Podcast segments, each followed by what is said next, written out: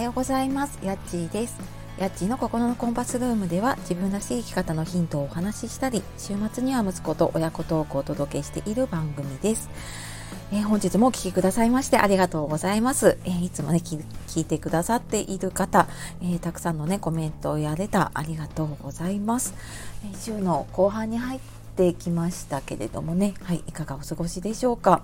ちょっと多分ね、年度末とかに入ってきたりしてね、慌ただしい方も多いんじゃないかと思います。あとね、花粉がちょっと辛い時期になってきたので、私もそうなんですけれどもね、はい、あの、ちょっと予防しながら行きましょう。はい。で、えー、今日はですね、えー、何の話かというと、子供から教えられた人を喜ばせることっていうお話をしていこうと思います。え、昨日ツイッターとかあと他の SNS でね、つながってくださっている方は、もしかしたらちょっとね見たかもしれないんですけれども あのちょっと我が家のねエピソード、まあ、息子を通して、うん、ちょっとなんか考えさせられたというかね教えられたことがあったので、えちょっとお話をしようと思います、えー、昨日ねひな祭りだったんですけれどもあのうち父親が5年ぐらい前に亡くなってるんですけれどもその父親の誕生日だったんですね昨日が。で、えー、うち息子が10歳でたまにね一緒にラジオをやっている K 君という息子がいるんですけれどもで今あの実家の近くにうちも引っ越してきているので、えー、割とね行き来はしているんですけれどもでただね息子はおじいちゃんとあまりもう一緒に遊んだ記憶もなく、まあ、5年前に亡くなっててその前3年ぐらいは、まあ、自宅でずっと介護をして自宅で見とってっていう期間があったんですけれども、まあ、その頃って本当にあの保育園生だったのであのほとんど多分記憶もないしうんともうその頃はね介護が必要な状態だったので一緒に遊んだ記憶も多分ないと思うんですね。でまあそんな思い出も少ないはずなんですけれども、まあ、そんなねおじいちゃんの誕生日に自分のお小遣いでなんかプレゼントを買うって言ったんですね。でああじゃあいいんじゃないって言って、まあ、自分のお小遣いとかあとはおばあちゃん家でうちお手伝いをすると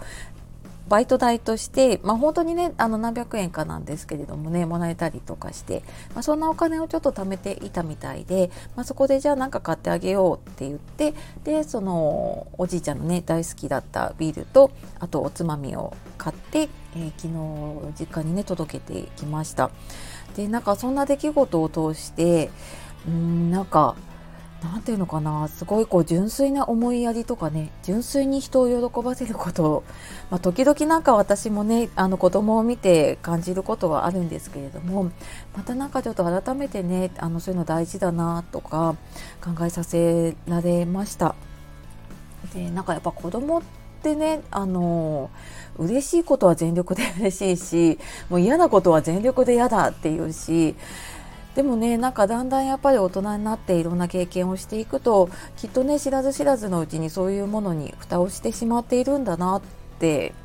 思うんですね。だからなんかそういう人のために何かやってあげようっていうのも大人になっちゃうとやっぱりね自分がこう誰かのためにもう純粋にねその損得感情もなしで相手のために何かすることって結構少なくなってきているような気がします。なんかねやっぱりお金も時間も限られたものなので、うん、使う時になんか自分にとってのメリットというかね なんか自分にとって何かあるかなっていうのを知らないうちにこう考えちゃってることがね結構多くなってるのかもしれないなって思ってます。なんかねそんな息子の行動というかねやってることを通してなんか果たしてじゃあ自分はねこう人のためというか相手のためになんかできてるかなとかなんか最近自分のことばっかり考えてないかなとか、えー、ちょっとね反省させられた そんな出来事でした。でまあそれはねきっと、まあ、自宅で介護をしてきていたのでその何て言うのかな家族で助け合うとか、うん、家族で誰かね、あの大変な人がいたらそれをなんかこう手伝うとかでなんかみんながおじいちゃんを大事にしていたところを見ていたのもあるのかもしれないんですけれどもねまあなんかうーん言葉では伝えていなくっても子供ってなんかそういうのを見たもの感じたものを通して学んでいるんだなっていうことをね感じさせられた出来事でした。はいなんかね、えー、私自身も本当になんか人への思いやりとかね人を喜ばせることを、うん、なんかこう頭で考えるんじゃなくてね本当になんかこう自分の気持ち思ったままに、うん、なんかやれる時があってもいいなと、はい、思わされた出来事でした。はい、あなたはどうでしょうかね。なんかそういう、うん、なんか人を喜ばせるとかね。うんなんか相手のために何かすること最近ありましたか？はい。というわけで、えー、今日はですね、子供から教えられた人を喜ばせることっていうことで、まあ、ちょっと我が家のね、エピソードを雑談的にお話しさせていただきました。えー、今日も最後まで聞いてくださいましてありがとうございました。